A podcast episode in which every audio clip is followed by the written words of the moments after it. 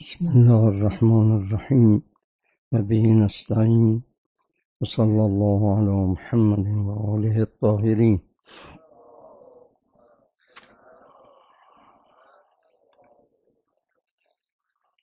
جلوه هایی از شخصیت امام سجاد علیه السلام.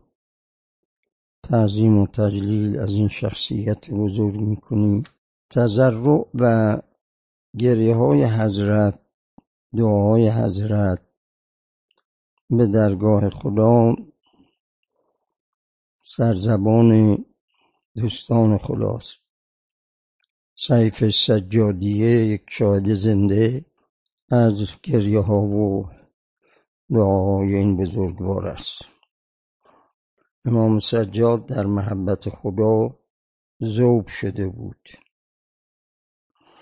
در برابر این ذات مقدس نهایت اخلاص بود داشت و دوستان و اصحاب او این امر را کاملا در همه حرکات و سکنات آن بزرگوار مشاهده می کردن.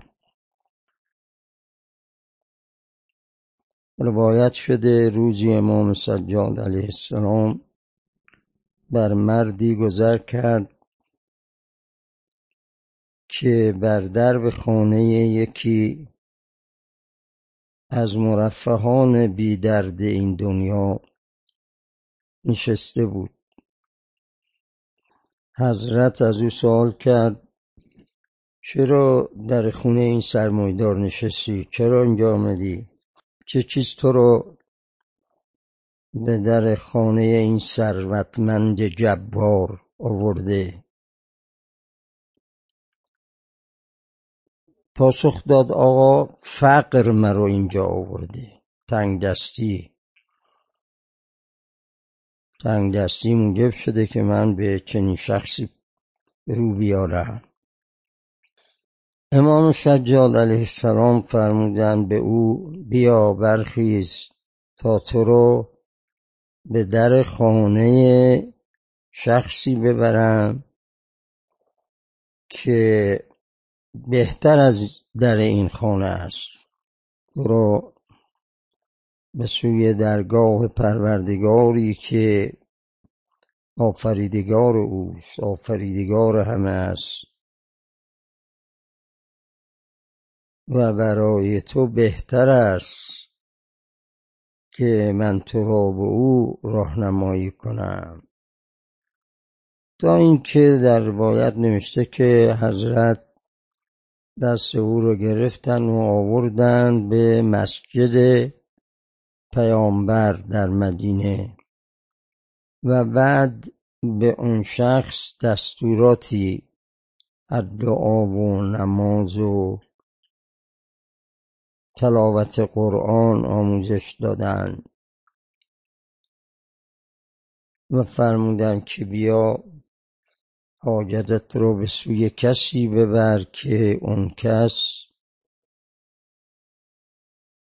قلعه مستحکم است.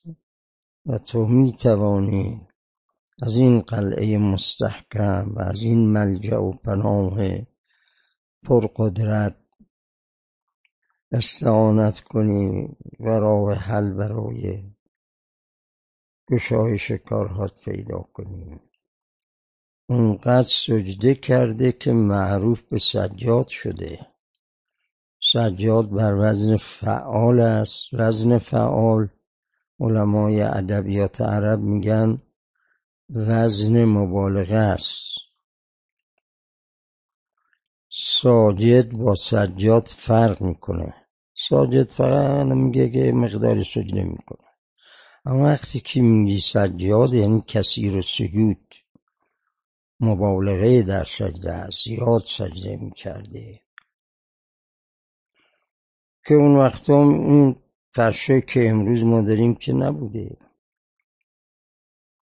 یا رو حسیری بوده یا رو خاک بوده. اینقدر سجده می‌کرده و طول می‌داده که میگن سر زانگاش فینه می‌گرفته. کسی رو سفنات می‌خواسته هر مدت این سر زانو رو بترشه. اینقدر سجده می‌کرده و صلی الله علی محمد و آله الطاهرین.